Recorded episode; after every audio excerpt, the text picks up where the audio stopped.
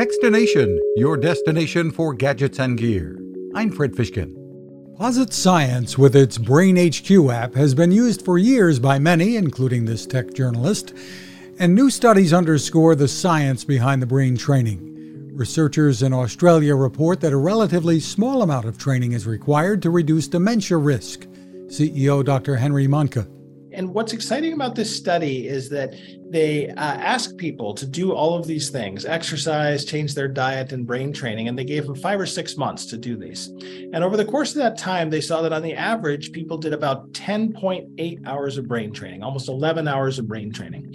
And a question that you or I might have as well is Is that enough brain training to make a difference? And it turned out it was. Brain HQ is free to try, and full subscriptions are priced at $96 a year. You can find us at Techstination.com. I'm Fred Fishkin. Now, this. It takes a lot of listening to build a better radio, and that's just what the folks at C. Crane have done. Bob Crane and his crew, nestled among the rivers and tallest trees in the world in Fortuna, California, have made a habit of listening to their customers. And that's just what they've done in building the CC Skywave SSB, the Swiss Army knife of portable radios.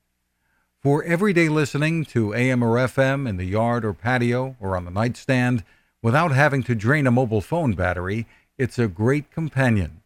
But it is also a companion equipped for NOAA weather information and alerts that can be life saving. You can listen to FEMA and Coast Guard transmissions too. Beyond all of that, you can tune into shortwave signals from around the world. It's compact, easy to take with you, and built to last.